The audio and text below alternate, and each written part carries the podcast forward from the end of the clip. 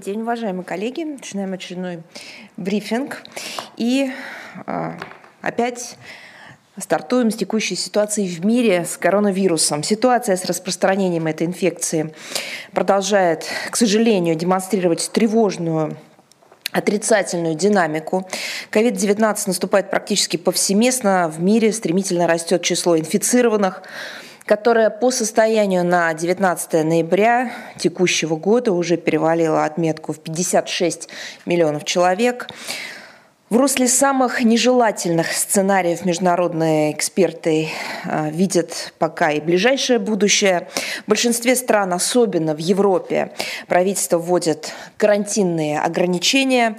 Основная забота при этом не только сбить волну заражений, но и снять напряжение с национальных систем здравоохранения, буквально задыхающегося от пандемии. Государства с популярными курортами скрупулезно выверяют списки стран, из которых можно было бы пускать туристов без особых опасений завести вирус извне. Ситуация меняется каждый день, режимы ограничений а, подстегивают экономическую рецессию, размах которой не только грозит спадом инвестиционной активности, но и кое-где бюджетным обвалом. Наблюдается небывалый рост социального недовольства, протестных проявлений, особенно со стороны наиболее уязвимых слоев населения.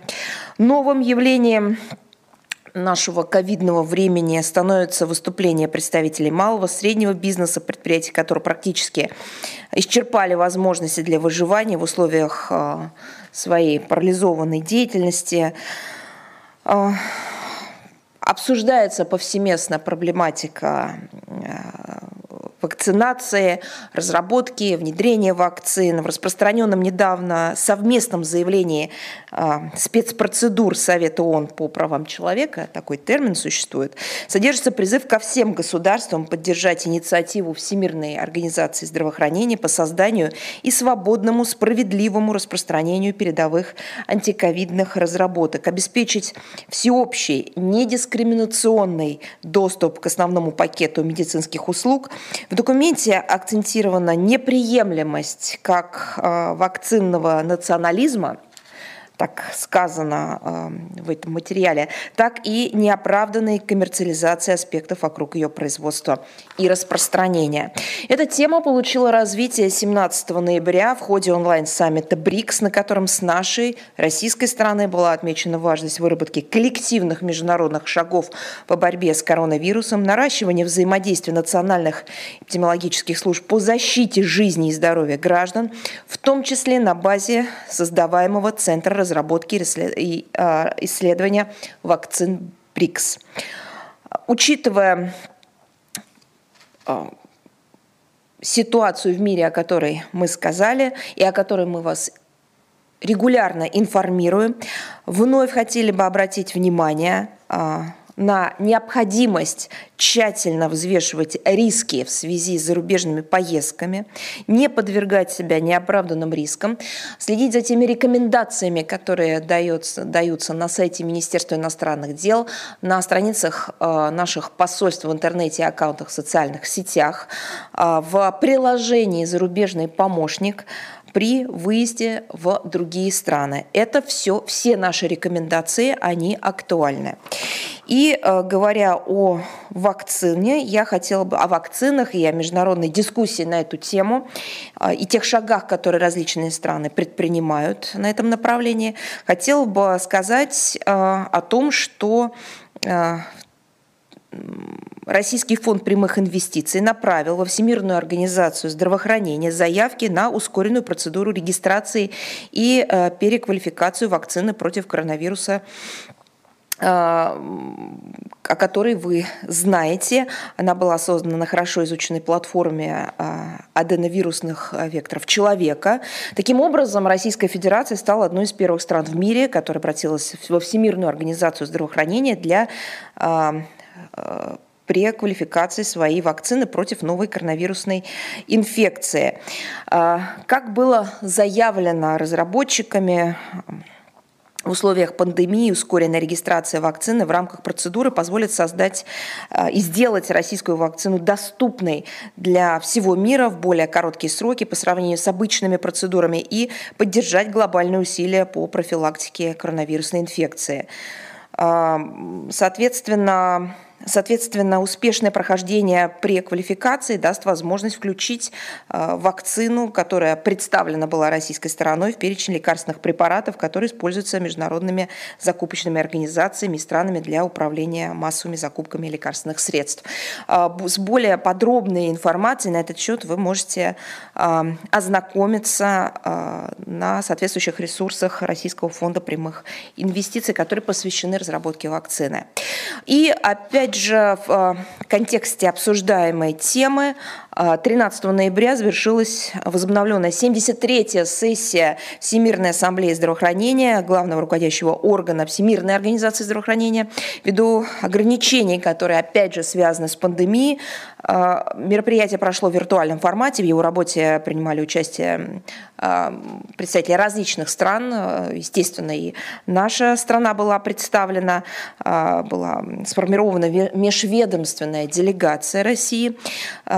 В ходе сессии были рассмотрены различные вопросы деятельности Всемирной организации здравоохранения, в том числе реагирование на пандемию, а также функционирование системы международных медико-санитарных правил 2005 э, года. Также состоялся и экспертный диалог э, по другим профильным направлениям. Это борьба с э, менингитом, забытыми тропическими болезнями и другими опасными заболеваниями. Странами-членами Всемирной организации здравоохранения поддержан подготовленный Российской Федерацией проект резолюции Всемирной ассамблеи здравоохранения по борьбе э, с эпилепсией. Большое внимание было уделено проблематике эффективного функционирования ВОЗ, комплексу административно-бюджетных вопросов.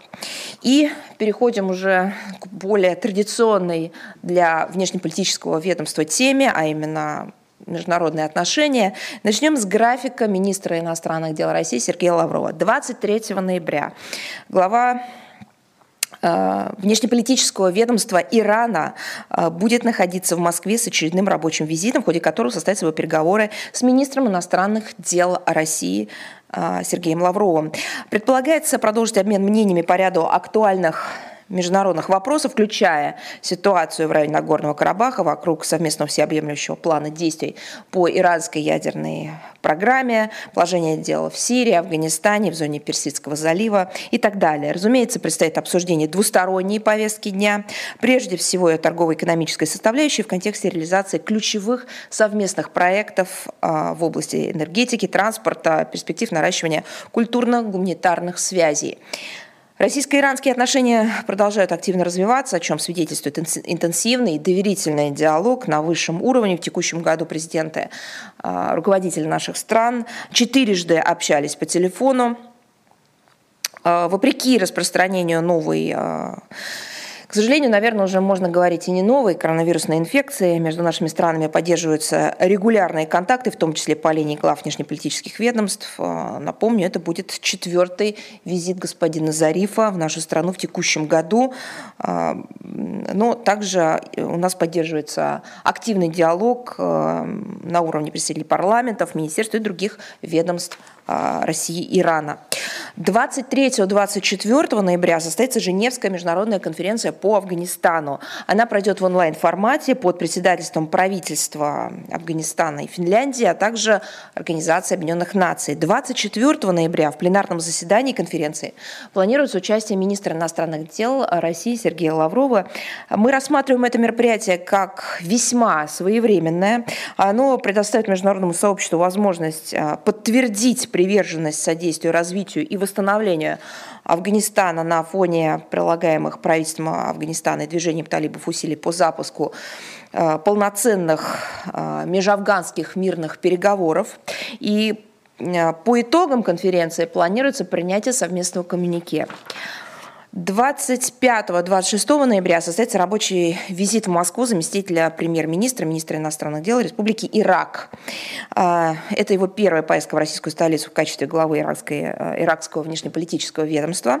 В ходе запланированных на 25 ноября переговоров а, главы российского внешнеполитического ведомства Сергея Лаврова с его иракским коллегой а, Стороны обсудят актуальные темы глобальной и региональной повестки дня с акцентом на ситуацию вокруг Сирии, ближневосточного урегулирования, ситуацию э, в зоне Персидского залива, Йемене. Отдельное внимание будет уделено, конечно, вопросам консолидации усилий по противодействию международному терроризму.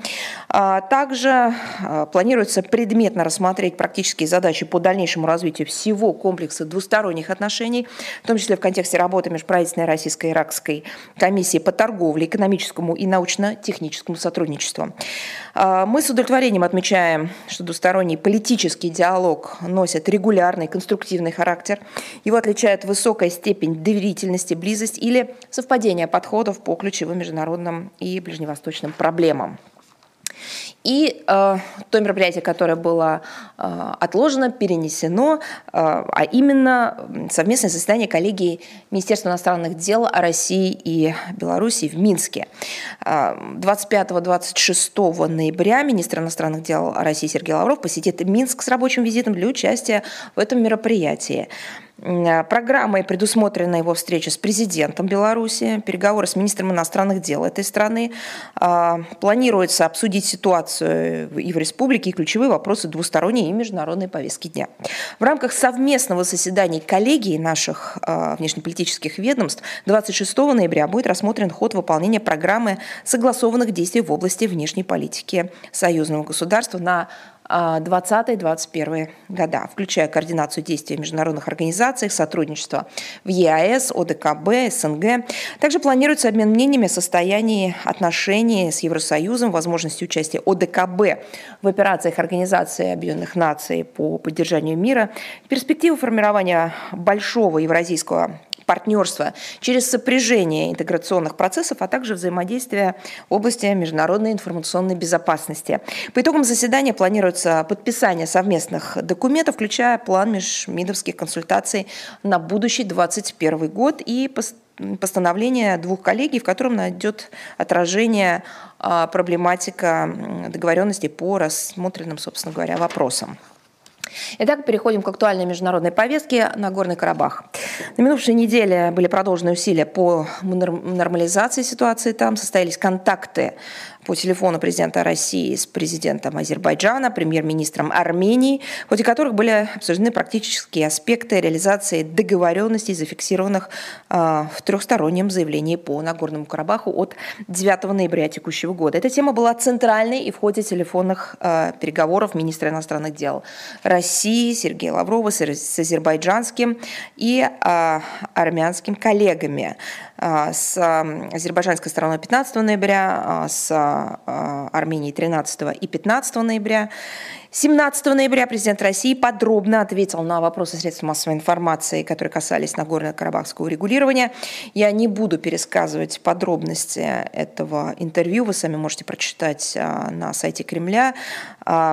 Руководство нашей страны находится в постоянном контакте с руководством Азербайджана и Армении, координируя работу по постконфликтному урегулированию. Важно обеспечить безусловное выполнение договоренностей.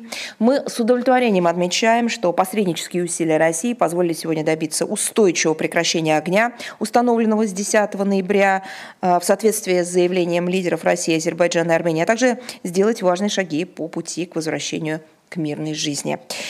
Продолжается развертывание российских миротворцев вдоль линии соприкосновения и в Лачинском коридоре, который связывает Нагорный Карабах с Арменией.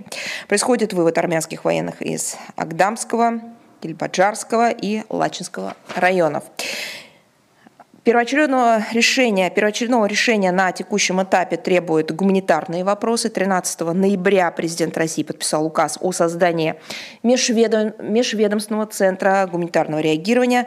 Как вы знаете, на него возложены задачи содействия возвращению беженцев в места постоянного проживания, оказания им помощи, восстановления гражданской инфраструктуры, создания условий для нормальной жизнедеятельности в районе Нагорного Карабаха. В состав межведомственного центра вошли представители МЧС России, Министерства иностранных дел, ФСБ, а также представители других заинтересованных ведомств. Решение организационных и иных вопросов, связанных с созданием и деятельностью межведомственного центра, возложено на Министерство обороны нашей страны.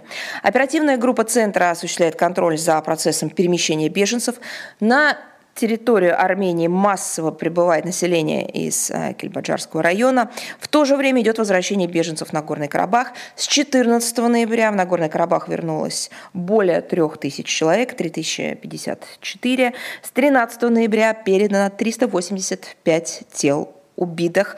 А, эта цифра включает а, жертвы с обеих сторон. Планируем сотрудничать на этом направлении с ОБСЕ, с профильными международными организациями, такими как Международный комитет Красного Креста, Управление Верховного комиссара ООН по делам беженцев, Управление Верховного комиссара ООН по правам человека, ЮНЕСКО. 17 ноября в Москве министр иностранных дел России Сергей Лавров обсудил вопросы обмена военнопленными и удерживаемыми лицами с президентом Международного комитета Красного Креста. А, стенограмма выхода к прессе также доступна на сайте Министерства иностранных дел России. Мы считаем, что Международный комитет Красного Креста способен сыграть важную роль в преодолении гуманитарных последствий произошедшего в Нагорном Карабахе. 17-19 ноября, как вы знаете, по приглашению министра иностранных дел России Сергея Лаврова в Москве с визитом находится сопредседатель Минской группы ОБСЕ. Соответственно, а, представителя США, а, Франции, а также личный представитель действующего председателя ОБСЕ а, по данной теме. Они провели консультации в Министерстве иностранных дел России и с, также э, встретились с представителями Министерства обороны нашей страны, сверили часы по дальнейшему взаимодействию тройки в достижении урегулирования карабахской проблемы после прекращения огня. Совет Федерации Федерального собрания Российской Федерации на заседании 18 ноября, как вы знаете, единогласно одобрил обращение президента России о направлении в Нагорный Карабах российского миротворческого контингента. В целом, принимаемые меры создают условия для долгосрочного и полноформатного урегулирования кризиса на справедливой основе в интересах дружественных армянского и азербайджанского народов. Я хотела бы подчеркнуть еще раз, что контакты а, со сторонами не прекращаются, я могу даже сказать, а, не то, что не на один день, а не на, проходят практически в круглосуточном режиме. Задействуется высокий уровень, экспертный уровень, работают наши посольства, мы находимся в постоянном контакте.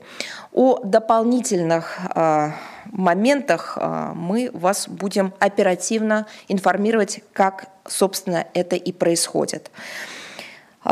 Теперь об итогах президентских выборов в Молдавии. Мы внимательно следили за президентскими выборами в Республике Молдова. Напомню, они проходили в два тура 1-15 ноября. По оценкам международных наблюдателей, в том числе российских, они в целом соответствовали общепринятым демократическим стандартам. Э, избирательную кампанию отличала свободная соревновательная атмосфера. В итоге голосования избиратели сделали свой выбор, э, собственно, исходя из своего видения путей решения политических, экономических, гуманитарных проблем, которые стоят перед этой страной. Президент России, как вы знаете, поздравил победившую на выборах Майю Санду в качестве избранного президента Молдовы. Мы надеемся, что в период ее президентства будут в полной мере реализованы предвыборные обещания о соблюдении прав и свобод всех граждан страны, независимо, э, независимо от того, на каком языке они говорят. Приветствуем заявленные намерения избранного президента способствовать поддержанию конструктивных отношений между Молдовы и России. Со своей стороны, открыты к развитию взаимовыгодного российско-молдавского сотрудничества в различных сферах в интересах народов наших стран, а также тесному взаимодействию в целях достижения устойчивого и жизнеспособного приднестровского урегулирования.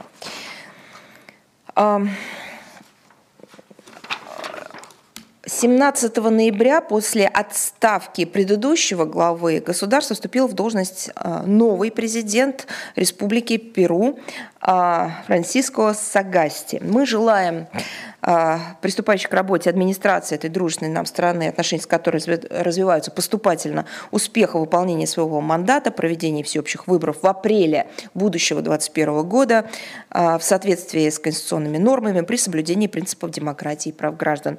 Мы подтверждаем заинтересованность в дальнейшем развитии отношений дружбы и сотрудничества с Перу в различных областях, в том числе в борьбе с пандемией коронавирусной инфекции.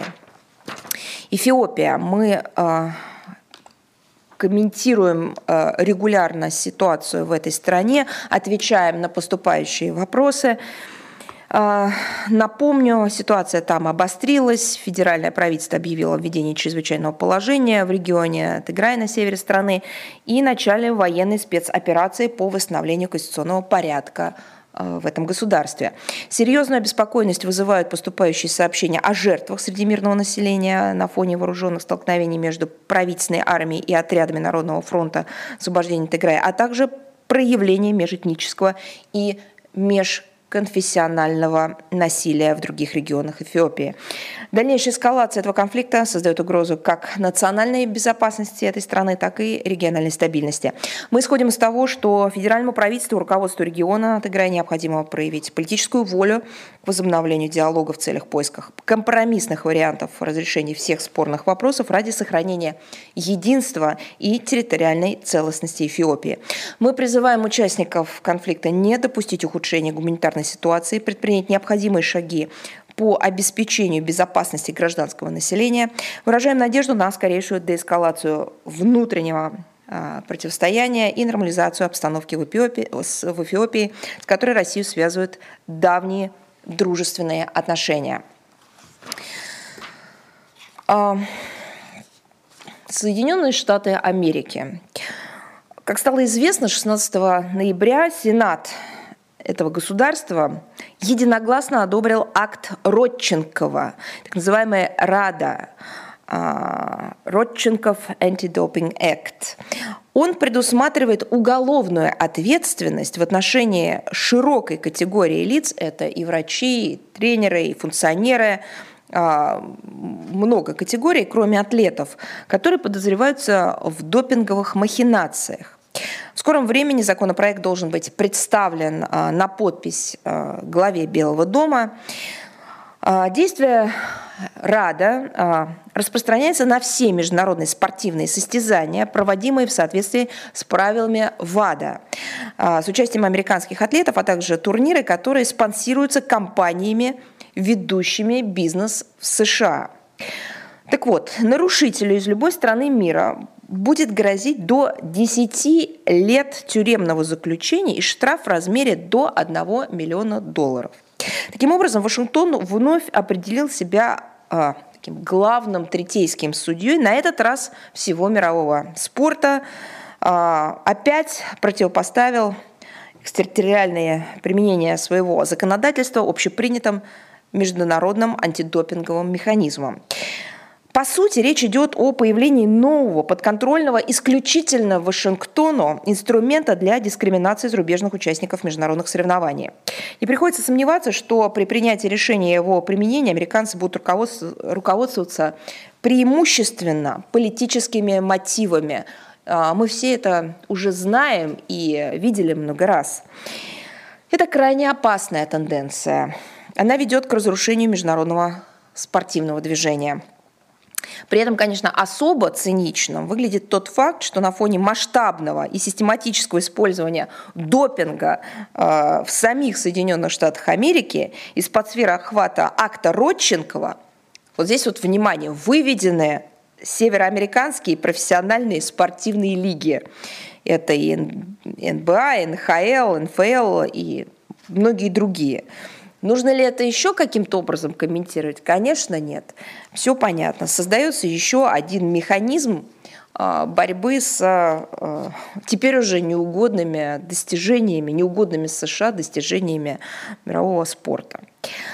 А, такой, знаете, возможность селекции и возможность, наверное, еще и оказания давления на соответствующую сферу международной жизни. Еще одна тема, связанная с а, неадекватными действиями наших американских коллег на международной арене. Мы с недоумением восприняли заявление заместителя официального представителя Госдепа а, Брауна в отношении прошедшей 11-12 ноября в Дамаске международной конференции по беженцам. Вот чем вам международная конференция по беженцам в Дамаске, так сказать, не понравилась? Вот почему такая истерика до, во время, а теперь уже и после этого международного гуманитарного мероприятия.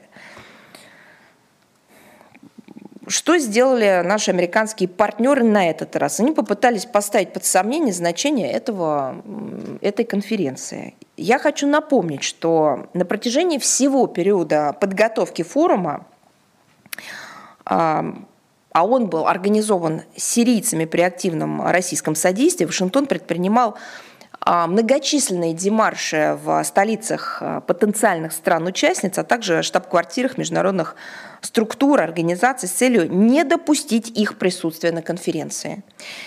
Вместе с тем, несмотря на активное противодействие американцев и бойкот со стороны Евросоюза, форум таки состоялся. В нем приняли участие более 20 государств. Исходим из того, что прошедшая в Дамаске конференция не разовое мероприятие, а часть соответствующего комплексного процесса, и а, у нее будет соответствующее продолжение. А критические комментарии американских представителей мы рассматриваем как идущие в русле проводимого Вашингтоном курса на а, блокирование процесса возвращения сирийских беженцев на родину. Американские коллеги наши, дорогие, вы же так печетесь каждый раз о судьбах сирийцев. Собственно, много лет занимаетесь только одним а, в этом регионе, а именно заботой о правах человека в Сирии. Что же вы сейчас а, таким нелепым образом проявляете свою истинную сущность и суть вашей политики, мешая людям вернуться на их родину? Ведь даже та помощь, которую Соединенные Штаты Америки выделяют сирийцам, предназначена, ну, давайте говорить честно и называть вещи своими э, именами, в основном беженцев, беженцам в соседних Сирии странах. А для чего это делается? Для того, чтобы поощрять их оставаться а, в этих странах, не возвращаться на родину. А те же из них, кто принимает решение вернуться, они автоматически лишаются пособий. То есть помогать можно тем сирийцам, которые находятся вне Сирии, а тем сирийцам, которые либо возвращаются в Сирию, либо там изначально находились, помогать не то, что не нужно. Им нужно все время мешать э, восстанавливать свое государство. Ну, так принято в демократических обществах, видимо, э, на современном этапе. При этом важно еще понимать, что в отношении подконтрольных правительству э, Сирии э, территорий с Соединенными Штатами Америки проводится просто э, настоящая политика экономического удушения, такой настоящий экономический геноцид. А, вот такой вот, как выражается непосредственно господин Браун, заместитель официального представителя Госдепа, трюк, это цитата его, из, из его выступления. А, Россия предпринимает практические шаги в плане содействия возвращению сирийцев, включая внутренне перемещенных лиц к своим очагам. Это смогли сделать уже почти 2 миллиона человек, на самом деле больше. 2 миллиона 200 тысяч человек по нашим данным.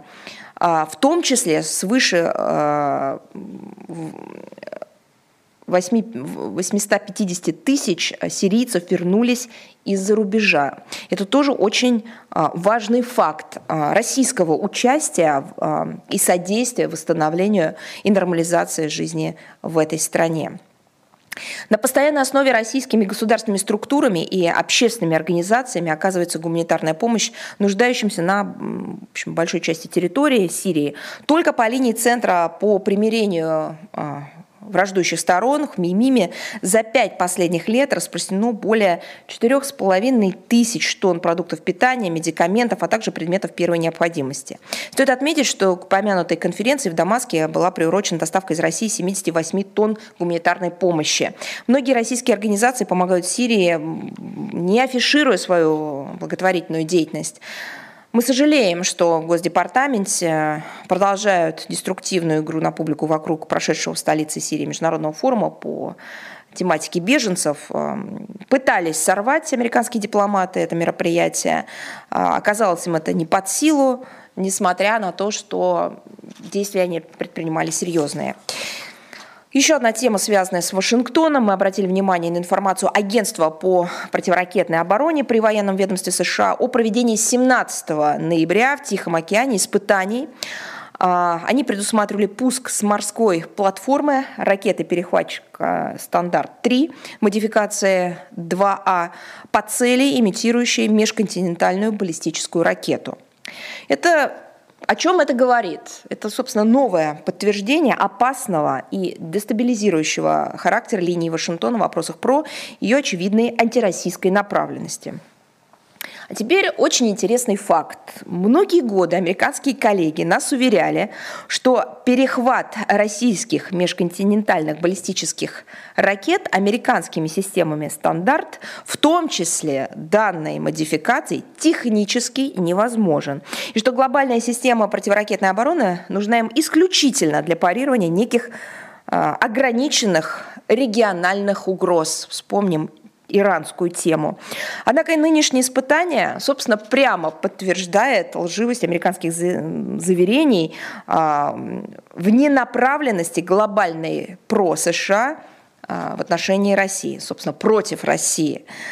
Ну вот, пожалуйста, это прямое доказательство, это конкретный пример того, как Вашингтон а, манипулировал общественным мнением своей страны, а, врал международным партнерам и обосновывал свои действия на международной арене абсолютно надуманными предлогами. Конкретный, конкретный пример очень такой показательный. Как всегда, в общем, все это и происходит.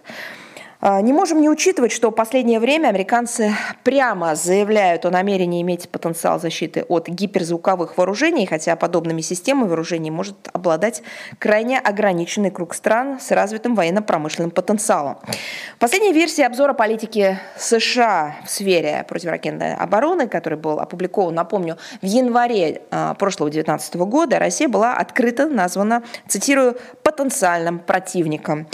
Испытание противоракет «Стандарт-3», модификация 2А на перехват э, межконтинентальной баллистической ракеты примечательно еще и другим, а именно тем, что такие перехватчики могут устанавливаться как на боевых кораблях э, ВМС США, так и на американо-натовских базах в Румынии и Польше, где размещены или будут размещаться универсальные пусковые установки ракет, идентичные корабельным. Естественно, придется принимать необходимые меры реагирования, о чем мы неоднократно говорили, исходя из задачи обеспечения национальной безопасности и поддержания стратегической стабильности. Вместе с тем мы никогда не закрывали дверь для продолжения диалога по вопросам противоракетной обороны, как вы знаете. Требуется искать возможности для конструктивного диалога по вопросам комплексного обеспечения безопасности. А коллегам в Вашингтоне а, не следует э, делать ставку на иллюзорный выигрыш, провозглашенным ими неком соперничестве великих держав. Вновь призываем американскую сторону серьезно заняться совместным поиском решения накопившихся проблем в сфере безопасности, в том числе связанных с эволюцией глобальной про США. Очень хочется надеяться, что этот сюжет будет а, освещен а, в средствах массовой информации той же самой Европы, Европейского Союза, что, это, что эту тему не обойдут стороной, что заметят и а, то, что было предпринято Вашингтоном, и реакцию российской стороны, в том числе и последний абзац моего комментария. А, проблематика Крыма. 18 ноября Третий комитет 75-й сессии Генеральной Ассамблеи ООН принял голосованием инициированный Украиной проект резолюции о ситуации с правами человека в Крыму. Собственно, как и в прошлые годы, эта резолюция носит политически ангажированный характер и не имеет ничего общего а, с реальной ситуацией на полуострове. Украина в очередной раз воспользовалась площадкой Организации Объединенных Наций для, собственно, тиражирования своих необоснованных политических и территориальных притязаний на Крым. В этой связи еще раз хотели бы подчеркнуть, что вопрос территориальной принадлежности Республики Крым и города Севастополь раз и навсегда решен его жителями на референдуме в марте 2014 года. Напомню, референдум был проведен в строгом соответствии с нормами международного права. Тем более неуместно поднимать вопрос о статусе и принадлежности отдельных территорий в Третьем комитете Генеральной Ассамблеи ООН, где обсуждаются исключительно социальные, культурные, гуманитарные и правозащитные проблемы. Конечно, крайне политизированный характер резолюции подтверждает и то обстоятельство, что количество воздержавшихся делегаций и проголосовавших против превышает число тех, кто выступил в поддержку этого документа. Кроме того, опять же важный момент, ряд государств предпочел вообще не участвовать в голосовании, тем самым а, продемонстрировав свой, негатив, свой негативный настрой, свое негативное отношение а, к, а, непосредственно к самой украинской затее. Что же касается, собственно, ситуации с правами человека на полуострове, я хотел бы вновь подчеркнуть, что Россия привержена выполнению своих международных обязательств на всей территории нашей страны, включая Республику Крым и город федерального значения Севастополь. Мы всегда заявляли о готовности к диалогу с профильными международными организациями по вопросу соблюдения прав человека в Крыму в рамках процедур, применимых к соблюдению Российской Федерации обязательств в этой сфере на территории нашей страны. Мы постоянно заявляли, и сейчас я могу это переподтвердить, готовы принимать миссии соответствующих организаций в Крыму, если они направляются в рамках мандата а, соответствующих структур, опять же, в привязке к процедурам применимым к посещению России. И еще раз хотела бы сказать, мы готовы к диалогу, у нас возникают проблемы с тем, чтобы подключить реальных жителей Крыма, не тех, которые десятилетиями там не живут и не представляют себе ситуации в современных Э, условиях, а реальных э, представителей гражданского общества, журналистов к различным международным конференциям. Раньше, когда не было проблем э, с международной транспортной логистикой, их туда не пускали, не выдавая визы. Сегодня, когда форумы перешли в виртуальный формат, у нас существуют проблемы с подключением их даже так, по интернету. А, нам все время в этом отказывают. А, делегация Украины бесконечно блокирует выступления представителей Крыма, а, считая, что они знают лучше, как там обстоят дела.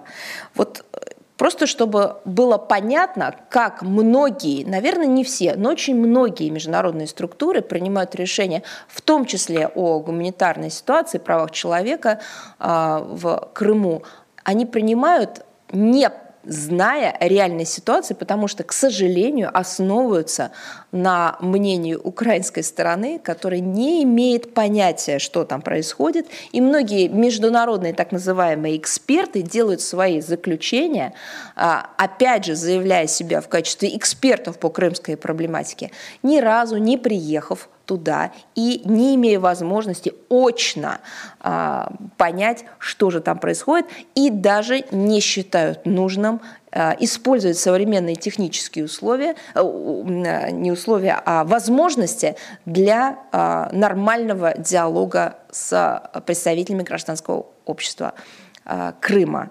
Вот, собственно, а, что хочется сказать на эту тему. Есть и Хорошие новости. А, межрегиональное сотрудничество между Россией и Китаем играет, как вы знаете, важную роль в двусторонних межгосударственных отношениях. И одной из важных площадок для налаживания и укрепления связей по этой линии является Совет по межрегиональному сотрудничеству Российско-Китайского комитета дружбы, мира и развития. Так вот, 12 ноября в режиме видеоконференции под его эгидой состоялся форум Российско-Китайское межрегиональное сотрудничество в постэпидемическую эпоху. Возможности и вызовы. В нем приняли участие руководители ряда российских регионов, китайских провинций. Участники форума высказались в пользу уплотнения взаимодействия по широкому кругу направлений. Это и а, электронная торговля, сельское хозяйство, угольная промышленность, конечно, здравоохранение. Обсуждены вопросы развития трансграничной инфраструктуры, наращивания транзитных перевозок, восстановления грузопотока через автомобильные пункты пропуска. Отмечено, что практическое сотрудничество между регионами наших стран, несмотря на эпидемию коронавирусной инфекции, сохранилось на высоком уровне. Мьянма. 8 ноября а, там состоялись очередные всеобщие выборы, в ходе которых был избран новый состав, состав а, депутатского корпуса обеих палат Союзного парламента и региональных законодательных собраний. А, приветствуем успешное проведение выборов. Они стали важным этапом в поступательном продвижении Республики Союз Мьянма по пути демократического развития и национального примирения.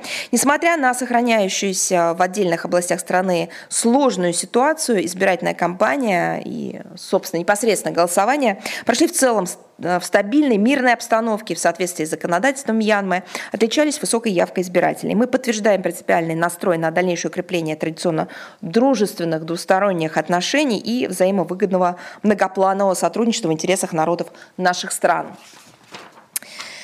А, кипрское урегулирование. Очень много вопросов поступало по этой теме в последнее время. Мы продолжаем внимательно следить за, за ситуацией вокруг возобновления переговоров по Кипру, звучащими в последнее время различными оценками в отношении параметров, на основании которых необходимо вести поиск решения проблемы Позиция России остается последовательной и неизменной. Мы выступаем за достижение всеобъемлющего, справедливого и, конечно, жизнеспособного урегулирования на острове на основе договоренности двух кипрских общин о создании двузональной, двухобщинной федерации, как это предусмотрено соответствующими резолюциями Совета Безопасности ООН.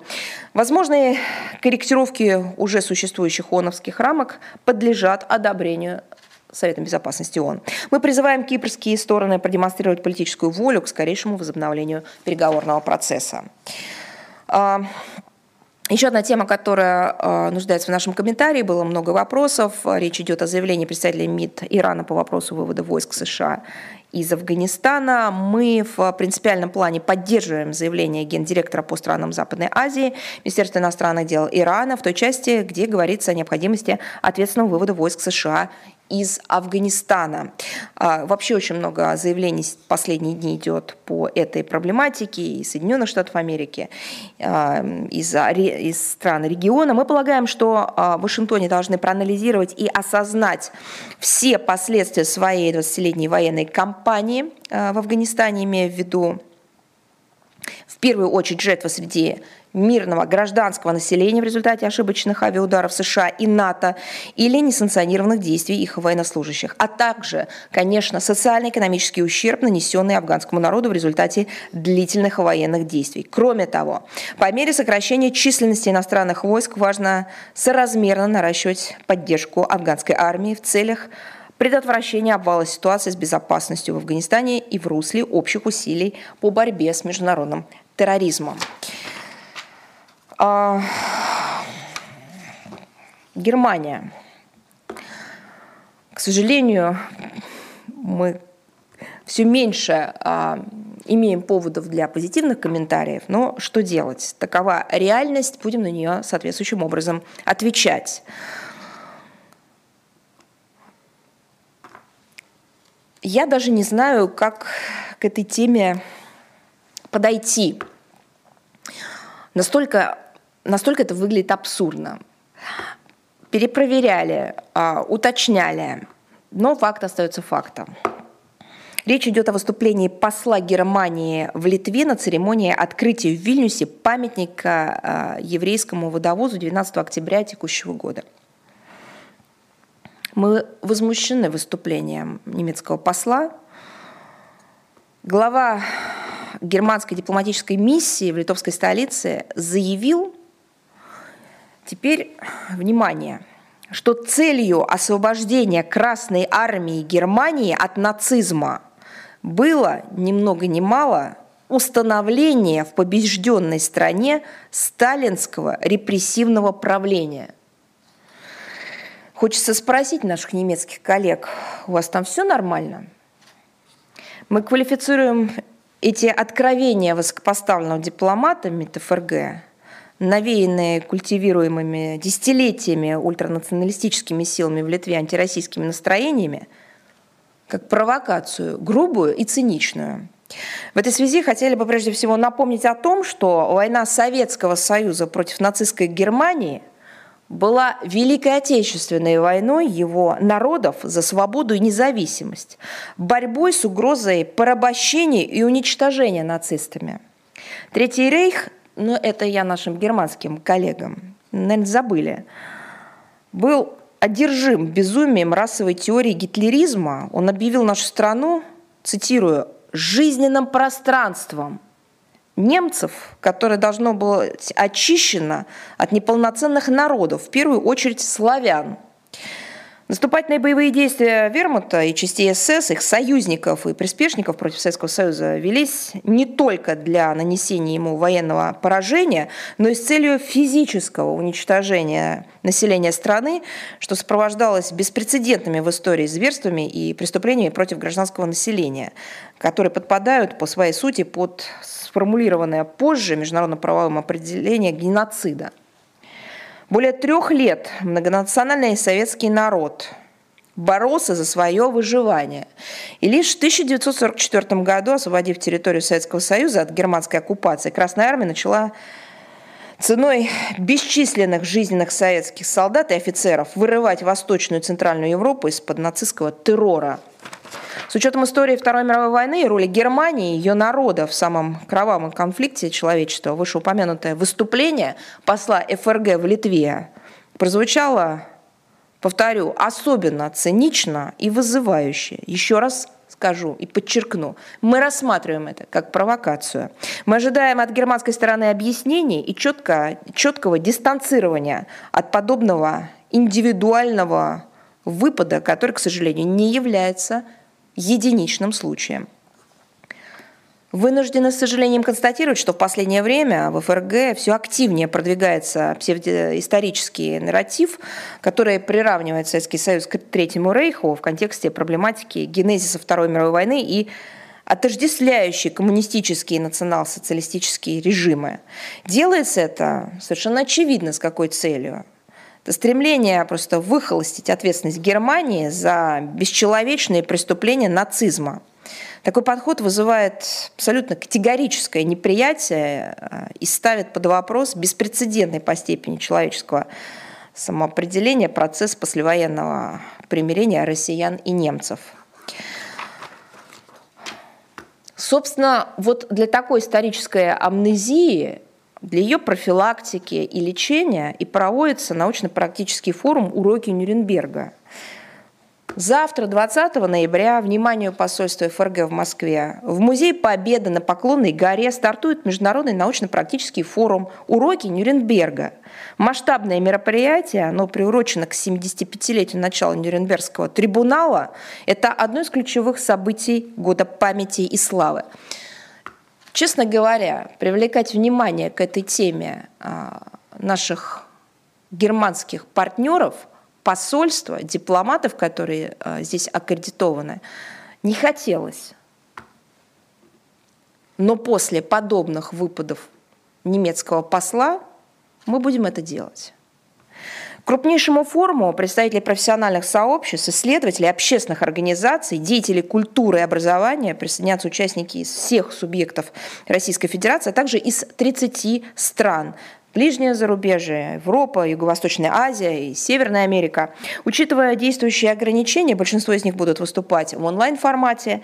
Министр иностранных дел России Сергей Лавров обратится к участникам форума.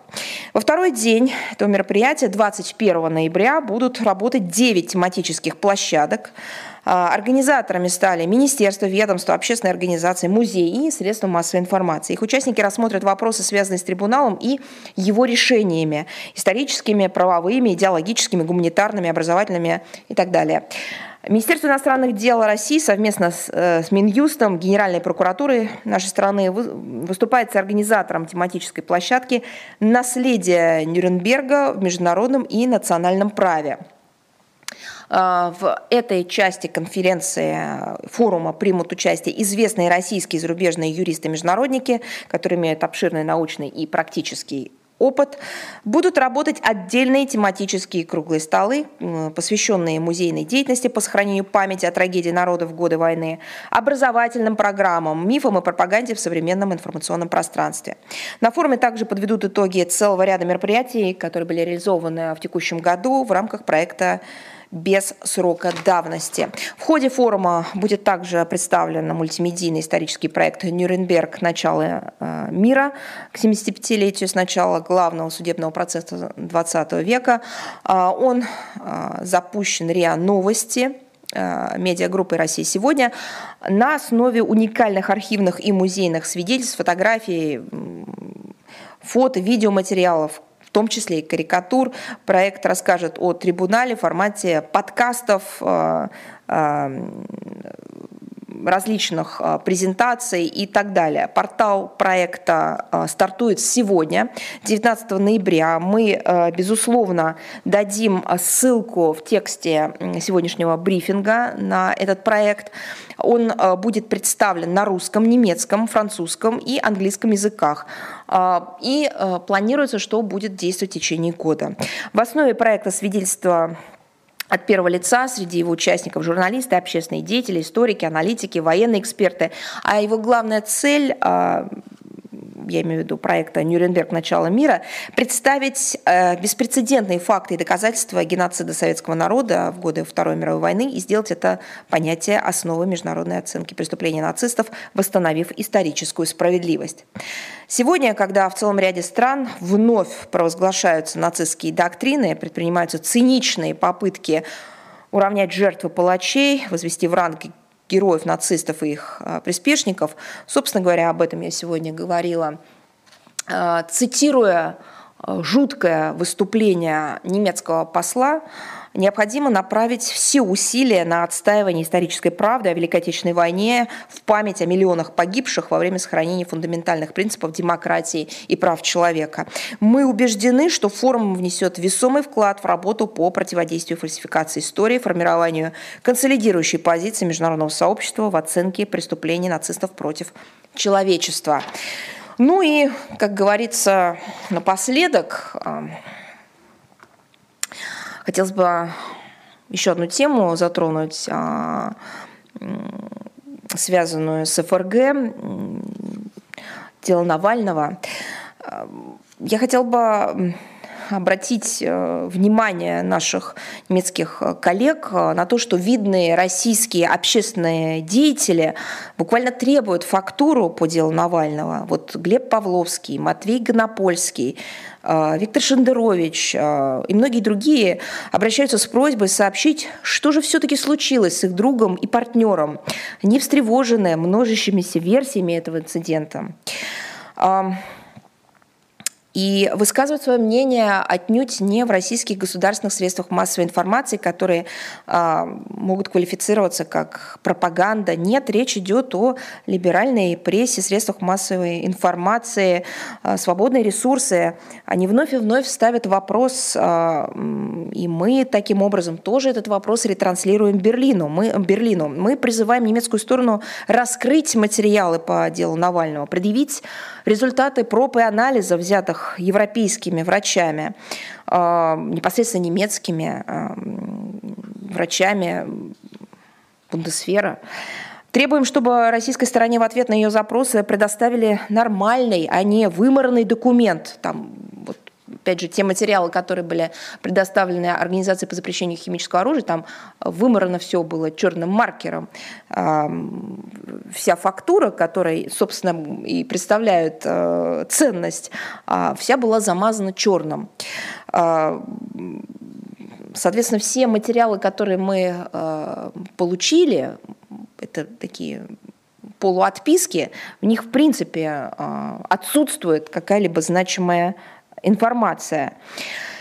А, сколько было уже обращений Генпрокуратуры, сколько раз мы говорили а, с нашими немецкими коллегами, дипломатами, сколько раз публично российское руководство, представители различных министерств и ведомств обращались к Берлину, все было бесполезно. А, видимо, в Берлине нас не слышат по-русски. Я хотела бы в этой связи процитировать для наших коллег э, в Министерстве иностранных дел и Минюсте Германии отрывок из стихотворения Генриха Гейне Лорелея на немецком.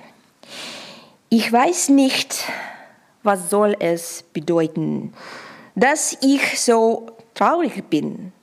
Ein Märchen aus alten Zeiten, das kommt mir nicht aus dem Sinn. В переводе нашего великого поэта эти строки звучат так. «Не знаю, что значит такое, что скорбью я смущен. Давно не дает покоя мне сказка старых времен». Уважаемые немецкие коллеги, а, ваша история про Навального грозит превратиться в очередную старую сказку, как, собственно, легенда о Лорелее. Что в ней правда, что ложь, уже никому не понятно. Мы ждем ответов на наши вопросы. Вы знаете, на сегодняшний момент у Гейны больше фактов.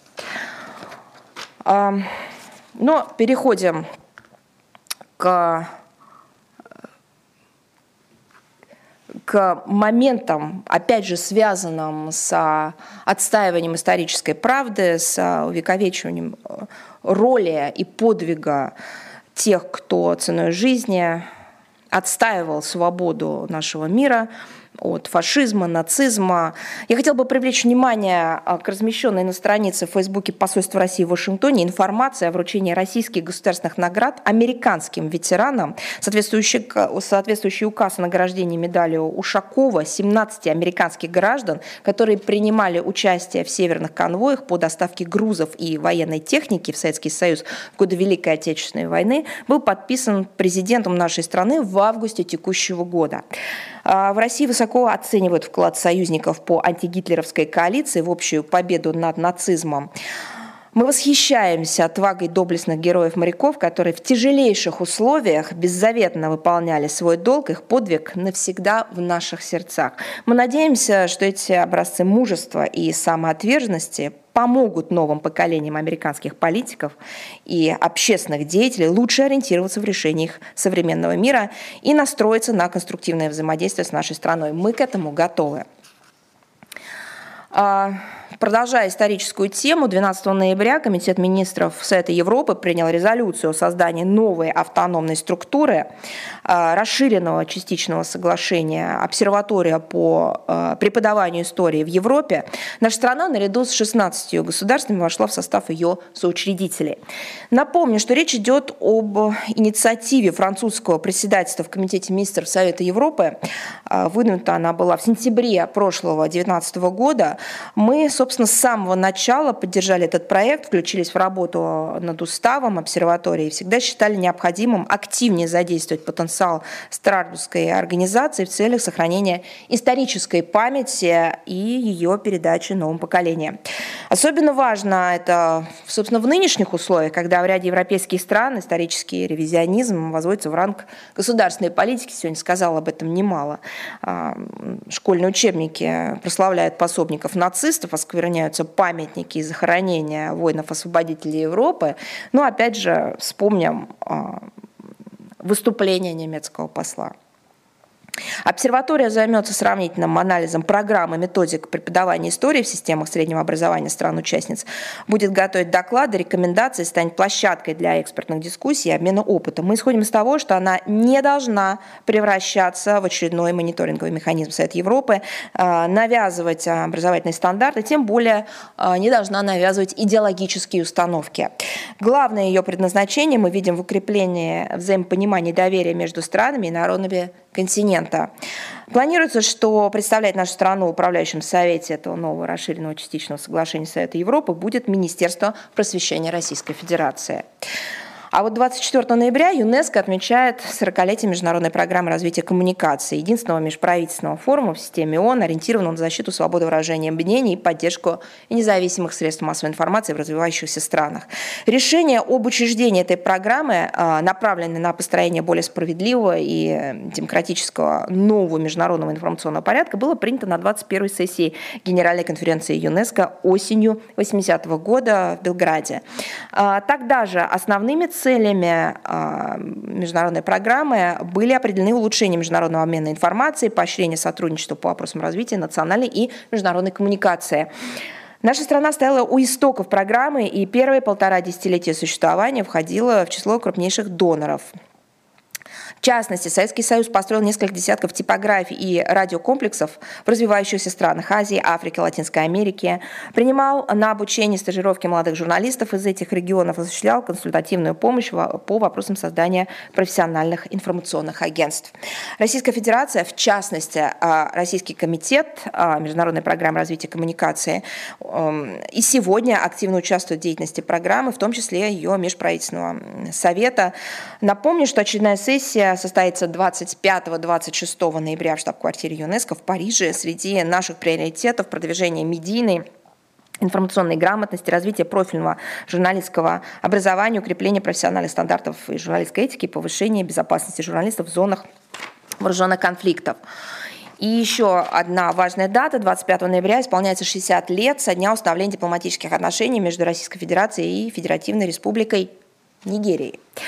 До обретения независимости 1 октября 1960 года Нигерия прошла сложный длительный путь национально-освободительной борьбы против а, британских колонизаторов за обретение государственного суверенитета.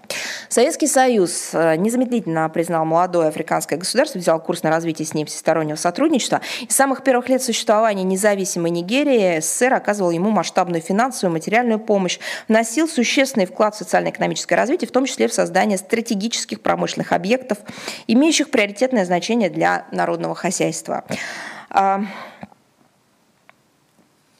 тысячи нигерийцев получили образование в советских и российских учебных заведениях, а в настоящее время отношения между нашими странами находятся на подъеме и поддерживается высокий уровень политического диалога. Встреча президентов а, наших стран на полях саммита Россия-Африка в Сочи в октябре прошлого года придала новый импульс расширению торгово-экономического, инвестиционного, гуманитарного сотрудничества в качестве Весьма перспективных рассматриваются такие направления кооперации, как геологоразведка, совместная добыча переработка углеводородов, атомная энергетика. Мы искренне поздравляем нигерийских партнеров с нашим общим праздником, желаем мира, процветания и традиционно благополучия. И я готова ответить на ваши вопросы. А, пожалуйста,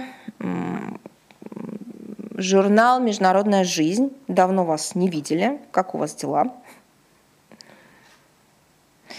Добрый день, все хорошо. Отлично. Мария Владимировна, а, хотел бы спросить э, про нового избранного президента Молдовы а, Майс э, Санду. Она сказала, что хочет наладить отношения с Россией, чтобы восстановить э, молдавский экспорт и решить проблему Приднестровья. В этом случае какой будет, какая будет российская повестка в диалоге с новым лидером? И каким может быть новый этап приднестровского регулирования? Вы знаете, я, собственно говоря, с этого материала начала э, брифинг. Возможно, вы прослушали. Тем более актуален э, вопрос, как у вас дела. Я могу еще раз повторить, что мы на высшем уровне поздравили победившую на выборах а, Маю Санду а, и тоже сказала, что мы выражаем надежду, а, что в, в ходе ее президентства будут в полной мере реализованы предвыборные обещания о соблюдении прав и свобод всех граждан страны, независимо от того, на каком языке они говорят. Мы приветствуем заявление госпожи Санду о том, что планируется способствовать поддержанию конструктивных отношений между нашими странами и так далее. Я это уже прокомментировала. Еще у вас вопросы есть?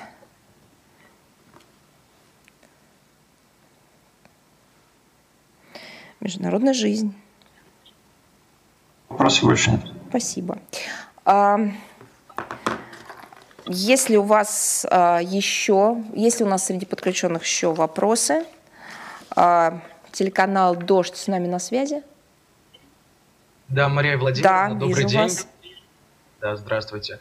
А, мы помним, когда во время так называемой первой волны МИД э, организовал возвращение домой, такая россиян, которые хотят вернуться домой, такая масштабная массовая история. Мой вопрос касается российских моряков, которые оказываются часто в бедственном положении, и коронавирус тоже усложняет им жизнь. Как вот писала в частности «Новая газета», например, десятки россиян оказались буквально в бедственном положении за границей, на брошенных и арестованных в иностранных портах судах, там, в Турции, Италии, Ливане, на Филиппинах. Часто эти судна не принадлежат России, но тем не менее на них есть и граждане России. Многие из них очень долгие месяцы проводят без денег, почти без еды, без медицинской помощи, поскольку в условиях коронавируса ее также сложно оказать. А, с другой стороны, некоторые страны также запрещают кого-то выпускать на берег, и вот судно брошено или арестовано, домой вернуться непросто. Знает ли вообще МИД о такой проблеме, проводит ли какой-то мониторинг, и как вообще а, помогает ли российским морякам?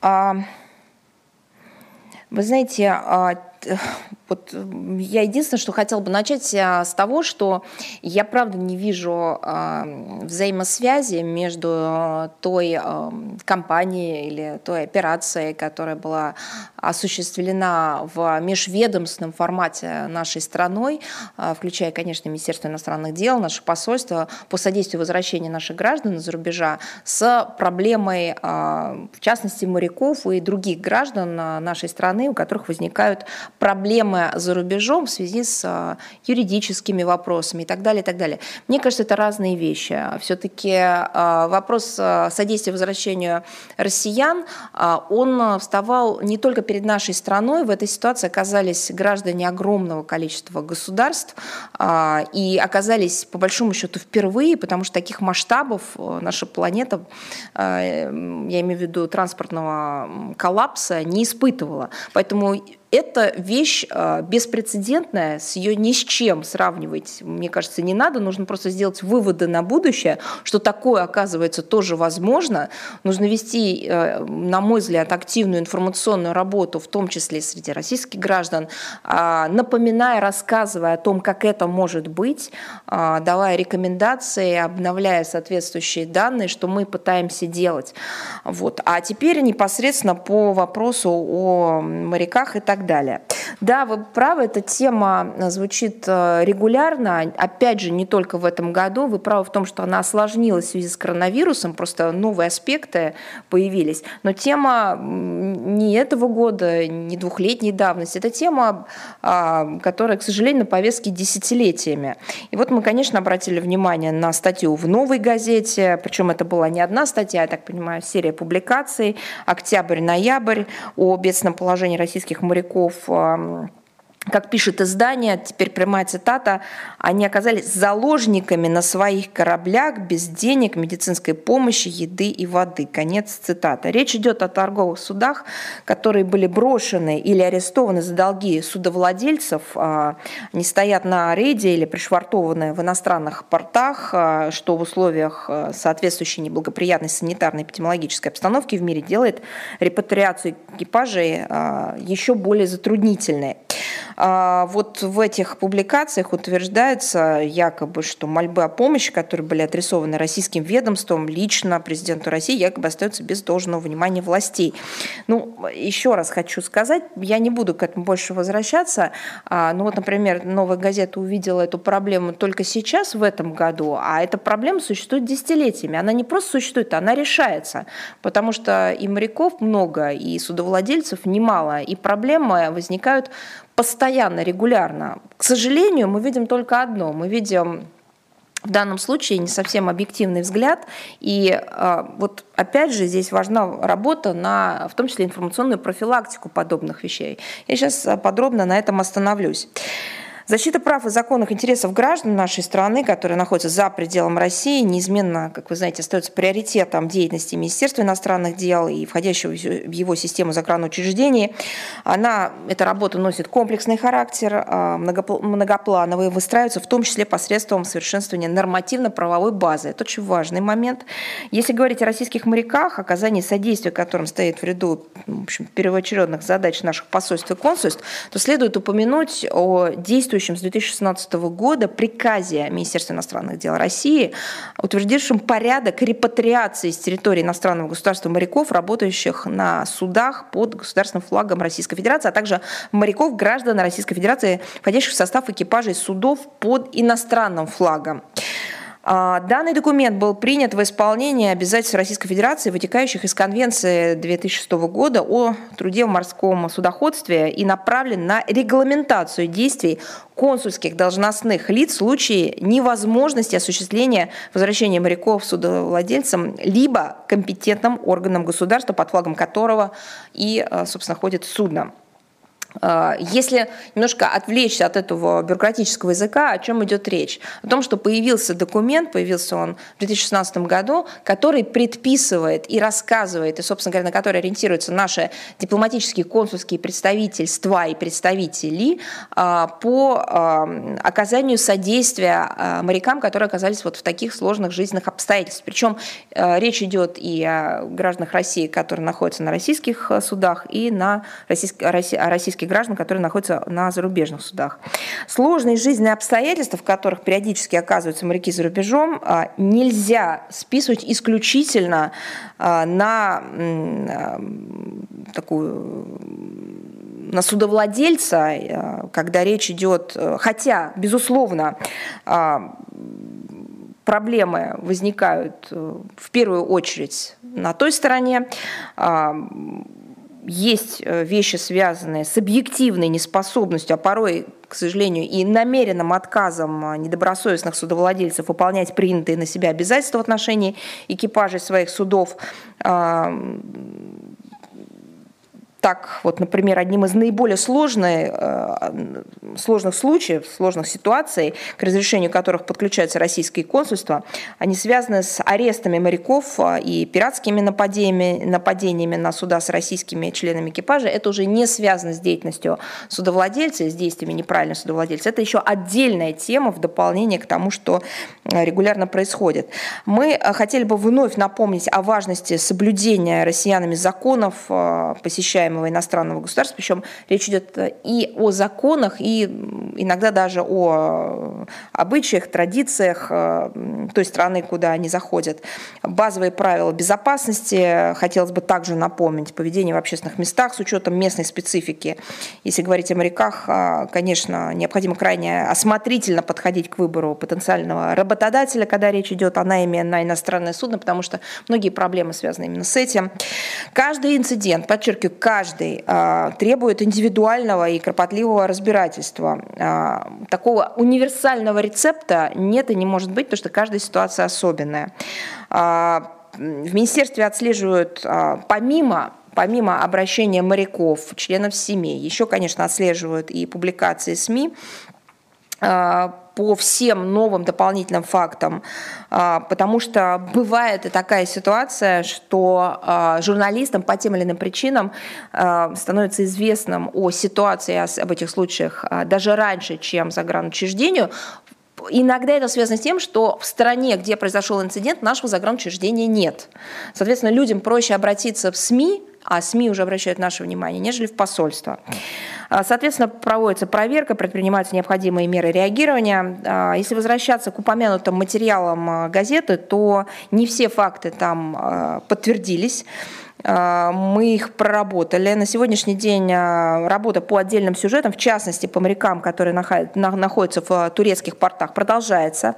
Российским членам экипажей танкеров, ранее задержанных за неуплату сборов в портах Ливии и Египта, при активном содействии российских посольств в этих странах удалось добиться разрешения местных властей на возвращение на родину. Что касается Италии, там по утверждению газеты в портах арестованы суда Хосров Бей, генерал Шехлинский, а, танкеры Габустан а, и Зейналабдин Тагиев. Так вот, согласно сведениям наших загранучреждений в Италии от официальных портовых служб Венеции, Аристана и Равенны, утверждение газеты о наличии на указанных судах российских граждан не соответствует действительности. По данным Генерального консульства России в Милане, среди членов экипажа судна э, Зейналбадин Тагиев в порту Венеции россиян вообще не значатся. Все моряки – граждане Азербайджана.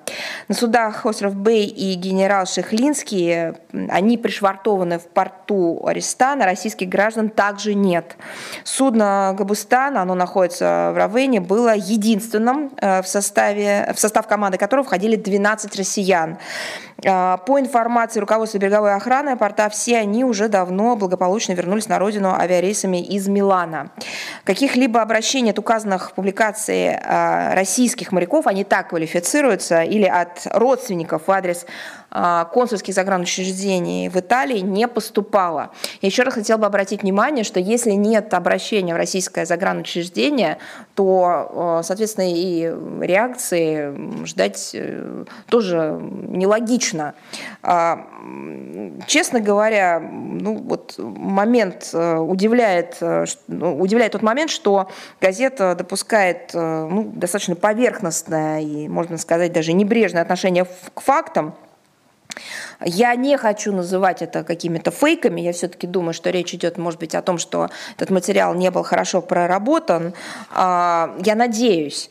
Но опять же хочу сказать, что к нам можно всегда обратиться, и мы оперативно установим а, и факты, подтвердим или опровергнем их до выхода материала, чтобы не получилось так, что а, судно есть, а россиян на нем нету. Поэтому мы всегда открыты. Пожалуйста, вот давайте. Я понимаю, что эмоции, но нужно все-таки исповедовать взвешенный и ответственный подход к работе, в том числе на информационном направлении, верифицировать сведения, потому что они предназначены для широкой публики. Честно говоря, хочется, конечно, чтобы замечали и положительные примеры. Мы о них а, иногда рассказываем, не обо всем мы можем сказать, в том числе и по просьбам моряков, потому что на момент привлечения внимания к своей судьбе многие, так сказать, просят нас а, о реакции, а когда происходит освобождение или передача судовладельцам или разрешение этого вопроса, многие просят как раз не афишировать свое возвращение на родину. Есть и а, такие примеры, их немало. Вот, например, ситуация с моряками теплохода Заполярья, по Мурманское морское пароходство, он а, находится в Испании с момента захода 1 июля 2018 года в порт Сиута. В целях поддержания корабля в рабочем состоянии на него периодически направляются моряки по вахтовому методу. В мае 2019 года при содействии посольства России в Испании Мурманским пароходством были репатрированы на родину 6 6 членов экипажа. В настоящее время на судне продолжают находиться 9 моряков. В связи с э, вновь поступившей жалобой экипажа на отсутствие на корабле нормальных условий работы и жизни, опять же, наше посольство оперативно связалось с Мурманским морским пароходством с просьбой максимально ответственно разобраться в сложившейся ситуации, помочь своим работникам. И, в общем, как показывает предпринятые руководством пароходства шаги, вмешательство оказалось результативным. Морякам были перечислены средства на проживание в хостеле, а также по информации ведущего специалиста управления трудовыми ресурсами Мурманского пароходства 16 ноября текущего года теплоход был продан с аукциона, а моряки в течение месяца будут возвращены в Россию за счет средств компании. Это только один пример как бы комплексной работы, а, потому что работать без а, судовладельца а, или без кооперации с судовладельцем, либо той или иной структурой государственной, частной, которая курирует данную, данное судно и является нанимателем моряков а, тоже невозможно. Поэтому, кстати говоря, зачастую является проблемой установить а, принадлежность того или иного судна тому или иному государству, установить судовладельца. Это, вы знаете, кропотливейшая работа. Поэтому МИДом, Министерство иностранных дел уделяет первоочередное значение защите российских граждан за рубежом, в том числе, конечно, и морякам, но еще раз подчеркну, это не единственная категория, которая требует нашего внимания. Однако далеко не всегда помощь консульских работников работников э, совершается публично. Еще раз повторю, на это есть целый ряд причин. А, это и нераспространение личных данных, и проблема с, если речь идет о а, захвате в заложники, ну, соответственные, соответствующие проблемы. А, многие ссылаются на то, что имеют полное право, так сказать, истории эти сохранять вне, так сказать, публикации и так далее, и так далее. Поэтому, если у вас будут конкретные вопросы, мы с удовольствием будем адресно на них отвечать. Пожалуйста, задавайте всегда только за. Так, еще есть ли у нас вопросы от тех, кто э, подключен онлайн? Да, пожалуйста, Ася, вы, да? Да. да, да Здравствуйте, уважаемая Мария Владимировна. Если позволите, вопрос связан с постконфликтного урегулирования в Нагорном Карабахе. Президент Российской Федерации Владимир Путин в откровенном интервью Павел Зарубину подчеркнул, что главный итог трехстороннего соглашения и что удалось сделать, это прекращение кровопролития. Также ранее президент России обратил внимание азербайджанскому президенту Алиеву о необходимости обеспечить сохранность христианских храмов в районах Нагорного Карабаха, которые перейдут в Баку флаг Турции на въезде Шуши, радикалы и террористические элементы, прыгающие по христианскими храмами с криками «Аллах Акбар», ставят вопрос о безопасности не только христианских, но и безопасность христианского населения в Карабахе.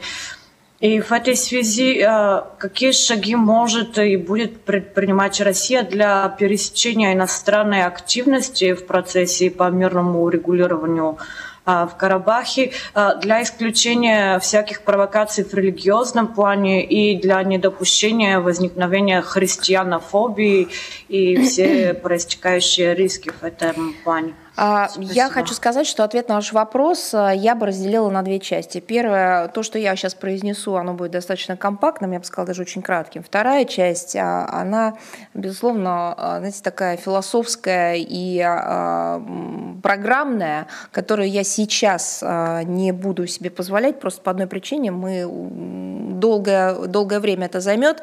И еще одна причина, почему я сейчас не буду вдаваться в детали, потому что эта работа сейчас сейчас как раз выстраивается. А, мы, безусловно, будем эту тему держать а, в зоне нашего повышенного внимания, но а, не хочется предварять словами и комментариями ту работу, которая сейчас как раз находится в стадии формирования и начала реализации. А возвращаясь к краткому комментарию, могу сказать, что вопрос сохранения святынь, культурных объектов, вот эта проблематика также является частью наших контактов со сторонами. Ей э, придается особое, так сказать, э, значение. Она обсуждается в ходе э, контактов э, руководства Министерства иностранных дел нашей страны.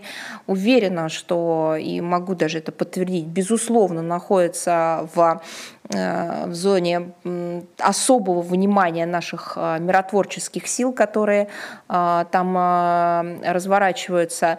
Но, еще раз говорю, это краткий ответ для того, чтобы дать понять и заверить, что эта тема одна из таких, одна из наиболее актуальных. Конечно, в первую очередь сейчас речь идет о людях, о сохранении жизней, о возвращении беженцев, о восстановлении инфраструктуры, создании условий, э, необходимых для существования и выживания, но, безусловно, данный вопрос, который вы задали, он э, имеет особую актуальность и также находится на повестке наших контактов со странами. Я надеюсь, что, э, не уверена, что в ближайшее время, но я думаю, что э, смогу постараюсь к следующему брифингу рассказать более подробно о том, что пред, принято и что будет предприниматься на этом направлении. Но, как вы знаете, даже по... Да, есть и те кадры, на которые ссылаетесь вы, эти ужасные фотографии, а, чудовищные факты, попытки осквернения или уничтожения. А, но есть и другая сторона. Вы видите, каким образом уже наши миротворцы, а, которые находятся непосредственно в, в этом регионе, в этой зоне активно себя проявляют по охране и по, по, по сохранению э, святынь и культурных объектов. Еще раз говорю, более подробный ответ, детальный, содержащий факты, я надеюсь, смогу вам дать э, к следующему брифингу. Если у вас еще вопросы из тех, кто подключился. Да, международная жизнь, пожалуйста. Спасибо. Еще вопрос появился. 9 ноября а, в ответ на решение Норвегии позволить США пользоваться портом Тремсе, российское посольство заявило о том, что этим шагом были испорчены добрососедские отношения с Москвой. А можно ли сказать, что взаимодействие по военной линии сейчас находится в тупике и какие у России есть инициативы для восстановления сотрудничества? Да, вы знаете, у нас действительно мы обратили внимание на этот комментарий посольства а, э, не мы обратили внимание, а мы надеемся, что и а, в Осло, так сказать, обратили внимание на комментарии а, посольства России. А, я могу эту тему развить, на самом деле, потому что есть что сказать. В настоящее время двусторонние российско-норвежские отношения, как вы знаете, переживают не лучшие времена. Мы о многих фактах рассказывали. Сохраняется негатив, который был принесен Осло после начала украинского кризиса, собственно говоря, в 2014 году. А, Осло в инициативном порядке свернул все связи с Россией по военной линии. На сегодняшний день признаков желания их восстановить а, мы не отмечаем. Норвегия продолжает следовать в русле санкционной политики Запада, энергично участвует в военных а, приготовлениях НАТО, причем особенно активно в непосредственной близости от наших границ. Вопреки соблюдавшейся с 1949 года базовой политики Норвегии в настоящее время на ее территории фактически на постоянной основе размещаются иностранные военные эм, э, и их численный состав, опять же, мы фиксируем, что их численный состав неуклонно наращивается. А абсолютно в антироссийском э, ключе формируется план развития национальных вооруженных сил, закупок вооружений, модернизации военной инфраструктуры, увеличивается число учений с участием э, иностранных контингентов. А, и а, что особо удивляет, а, по сюжету этих учений Россия фигурирует в качестве противника. Территория Норвегии становится плацдармом для вхождения НАТО в Арктику, в том числе, вот могу пример привести, реализация планов по размещению атомных подводных лодок Альянса в гражданском порту Тюнснес рядом с а, северо-норвежским а, Тромсе, о котором вы говорили, а, граничащей с Россией губернии Тромс, Финмарк. Это все вписывается в усилия по укреплению натовской военной инфраструктуры у наших рубежей. Это не помогает деэскалации напряженности в Европе. Это не может способствовать укреплению доверия и формированию позитивной повестки дня в нашем диалоге. Заявление политического руководства Норвегии о якобы стремлении к сохранению, как они говорят, хорошего сотрудничества с Москвой просто противоречит проводимому на практике деструктивному курсу на сдерживание России. Конечно, мы не сможем не учитывать соответствующие действия в контексте планирования мероприятий по обеспечению а, национальной безопасности России. Вместе с тем, наша страна не заинтересована в нагнетании напряженности, по-прежнему открыта к равноправному и конструктивному диалогу с заинтересованными сторонами в целях восстановления доверия и расширения пространства безопасности в Европе. И в этом контексте мы настойчиво призываем а, наших партнеров к устраиванию подлинно подлинных а, равноправных отношений, а, отказу от дестабилизирующего двухтрекового подхода, когда взаимодействие строится на основах такого, знаете, выборочного сотрудничества по выгодным для, в частности, Норвегии направлениям, мы многократно предлагали обсуждать вопросы, вызывающие беспокойство и а, озабоченность друг у друга. К сожалению, мы не получаем ответной реакции.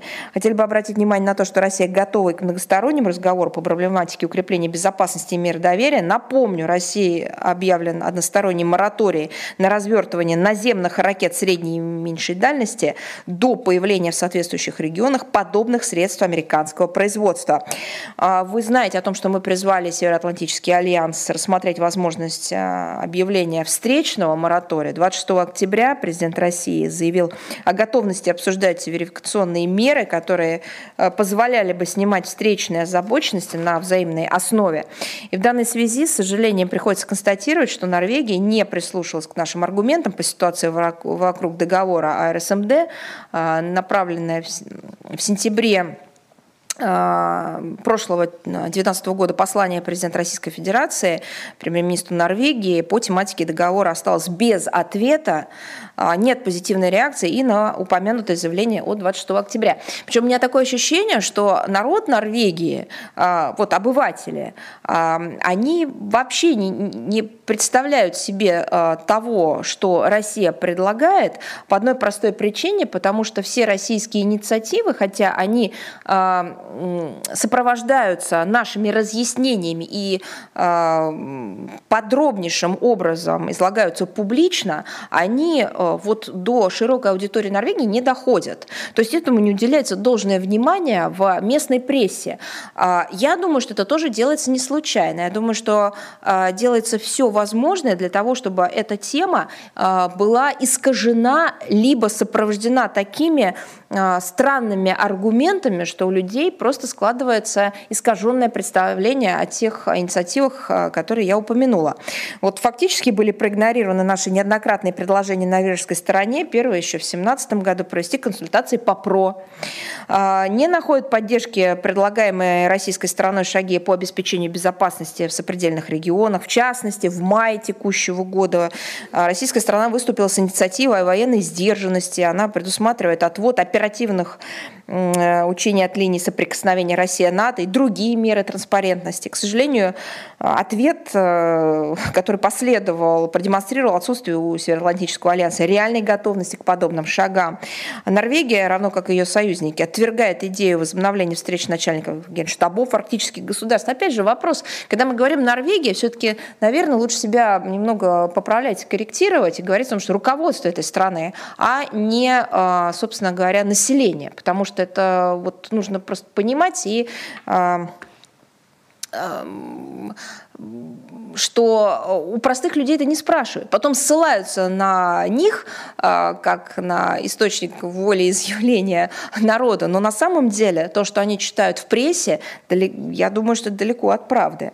Мы неоднократно предлагали подумать партнерам, в том числе норвежцам, над а, возрождением диалогового формата в составе России, североевропейских, прибалтийских стран по линии внешнеполитических ведомств для обсуждения всего комплекса накопившихся вопросов, в том числе в сфере безопасности безопасности. Внятной реакции нет и на это предложение. Тем не менее, мы исходим из безальтернативности диалога, в том числе для решения возникающих вопросов по военной линии.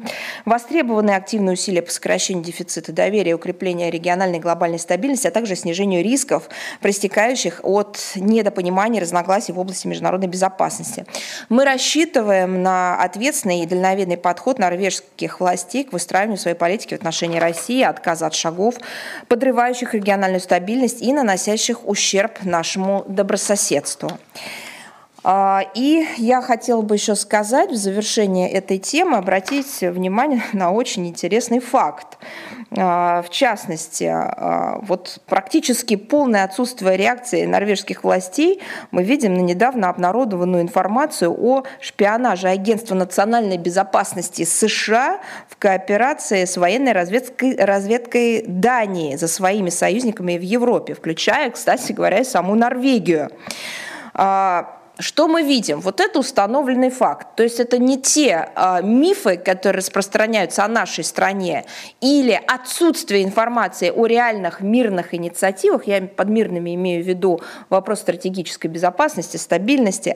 Это конкретный доказанный факт вовлечения стороннего государства, кстати говоря, не, не присутствующего а, на континенте, да, это стороннее государство, в а, дела Европы, причем еще в нарушение всех возможных, всех возможных международно-правовых норм. Тем не менее, ни санкций, ни высылки американских дипломатов из Осло мы не наблюдаем. Получается, что там, где есть прямые доказательства вот такой ну, неприкрытой американской шпионской деятельности и вмешательства во внутренние дела, никаких э, последствий не наступает. Любые неподтвержденные слухи, мифы, спекуляции, если речь идет о России, являются основанием и для реагирования попыток сдержать нашу страну, обосновать новые, все увеличивающиеся военные расходы и так далее, и так далее. Ну, в общем, то, о чем я сегодня говорила.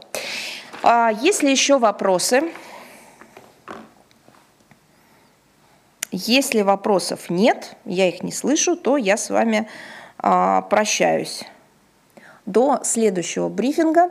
Спасибо вам за внимание и здоровья. Мария Владимировна, да. а можно вопрос? Можно, конечно. Да. да, извините, тут микрофон просто. Вот э, если можно вернуться к Карабаху,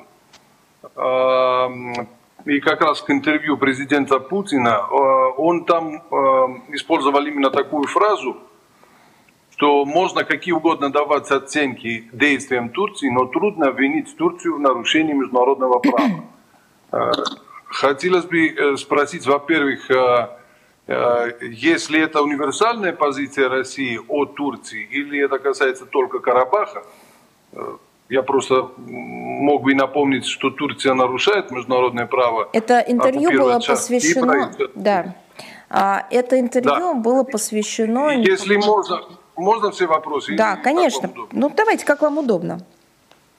Да, и, и еще второй момент. Э, он использовал, э, президент России э, употребил такой термин «неформальные вооруженные формирования». Я так понимаю, что он имел в виду боевиков из Ближнего Востока, э, которые перебрасывались, и вроде Россия это подтверждала. Э, а хотелось бы понять, как это сочетается с международным правом. Но и, еще есть один момент, ну даже два. СВР, по-моему, вчера даже упомянул, что Запад – пытается подрывать перемирие и мирное э, соглашение на Карабахе. Есть ли какая-либо э, конкретика насчет этого? Как Запад пытается, какие, может быть, сведения э, можно обнаруживать? И раз вы упомянули кипрское урегулирование, как вам кажется, визит президента Эрдогана и спектакль, который он устроил на оккупированных территориях на севере острова – во-первых, помогает ли э, урегулированию, и во-вторых, не является ли нарушением международного права, о чем мы уже говорили? А, значит, давайте э, начнем с первого вопроса. Интервью президента России было посвящено проблематике Нагорно-Карабахского урегулирования и тех действий, которые были предприняты нашей страной за последнее время а, для того, чтобы прекратить, а, ну, собственно, реализовать а, ранее изначально заявленные цели прекращения кровопролития, остановка боевых действий и возвращение ситуации в переговорное русло. Поэтому оно, собственно говоря, это интервью и касается вот этой конкретной проблематики. Если говорить, отвечать на ваш второй вопрос относительно того, что мы э, имеем факты э, и какие эти факты, подрыва нашими западными партнерами этих договоренностей, то, конечно, э, я думаю, что лучше уточнять э, непосредственно в ведомстве, цитату которого вы сейчас привели, я могу сказать со своей стороны. Вот со стороны информационного, так сказать, взгляда или экспертного взгляда с точки зрения международной информации, очевидно, ведь вы поймите, есть реакция официальных властей западных стран – есть э, средства массовой информации. Мы видим как минимум сдержанную реакцию на данное э, заявление, которое, естественно, повлекло к конкретной э, реализации указанных в нем положений. Это, так сказать, вот э, сдержанное, это самое, наверное, распространенное, что можно применить, или наиболее применимое к многим заявлениям которые сейчас мы услышали от западных партнеров. От чего же? Ведь э, еще месяц-полтора назад все так хотели и ждали прекращения огня. Это прекращение огня состоялось, оно зафиксировано и оно поддерживается. И э, мы не видим той самой настоящей э, полноформатной реакции, на которую способен Запад – а мы знаем, что когда они реагируют широким фронтом, об этом становится известно и слышно везде. Почему же эта конкретная ситуация а, не вызвала такого ажиотажа или такого желания комментировать и приветствовать это заявление, воодушевлять стороны к реализации, отмечать роль посредника нашей страны. Почему же это происходит? Соответственно, мы видим и средства массовой информации, в которых тоже как будто невидимая, невидимая рука э, наводит соответствующий порядок. Э, кстати, во многих заявлениях официальных э, лиц э, внешнеполитических ведомств западных стран вообще не упоминается о, о роли России, как будто речь идет о двустороннем заявлении. Там даже не сказано, что заявление трехстороннее. А, тоже удивительно, но это тоже факт. Ведь как будто а, позитивная и конструктивная роль нашей страны вообще ни в каком виде не должна быть представлена в международных делах. Мы только что говорили, пожалуйста, о а, целом ряде других примеров, но это пример очень показательный. Есть конкретные достижения а, России как посредника. Я больше хочу сказать, я, наверное, не позволила бы себе подобные подобного комментария, если бы вы не задали конкретный вопрос про интервью президента. Посмотрите, как много желающих было заявить себя в роли посредника Нагорно-Карабахского урегулирования в той или иной степени. А, в рамках Минской группы ОБСЕ а, рядом, так сказать, просто вести параллельную какую-то работу. Но желающих и а, заявок на это посредничество, по крайней мере, в теории, было очень много по крайней мере, немало.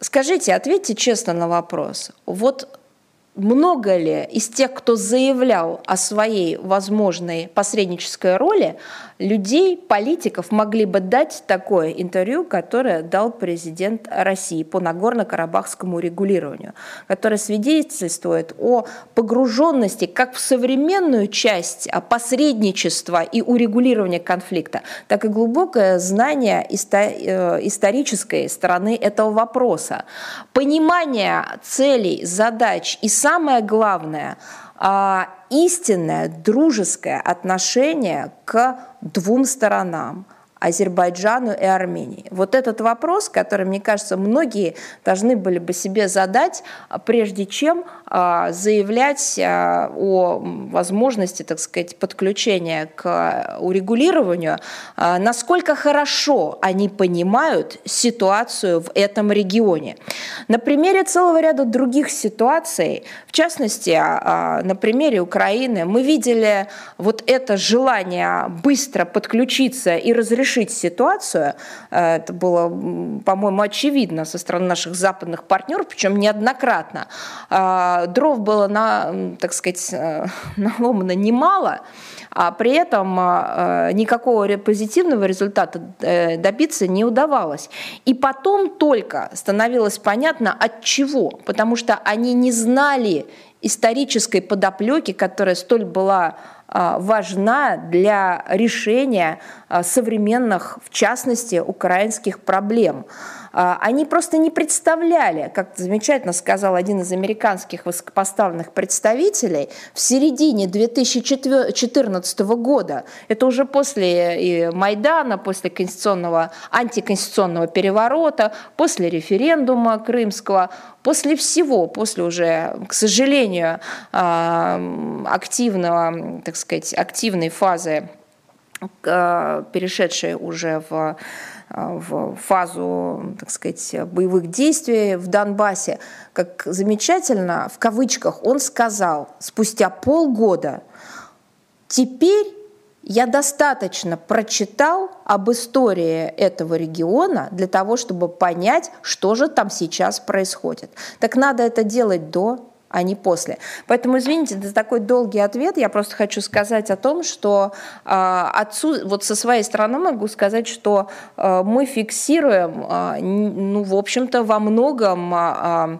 такую какую-то такую информационное где-то замалчивание, где-то э, даже попытки информационного искажения э, того, что происходит э, вокруг реализации трехстороннего заявления по Нагорно-Карабахскому урегулированию. А по остальным вопросам, по а, остальным фактам уточню у коллег, но мне кажется, что лучше обращаться к той структуре, чью, чье заявление вы процитировали, но я со своей стороны тоже уточню.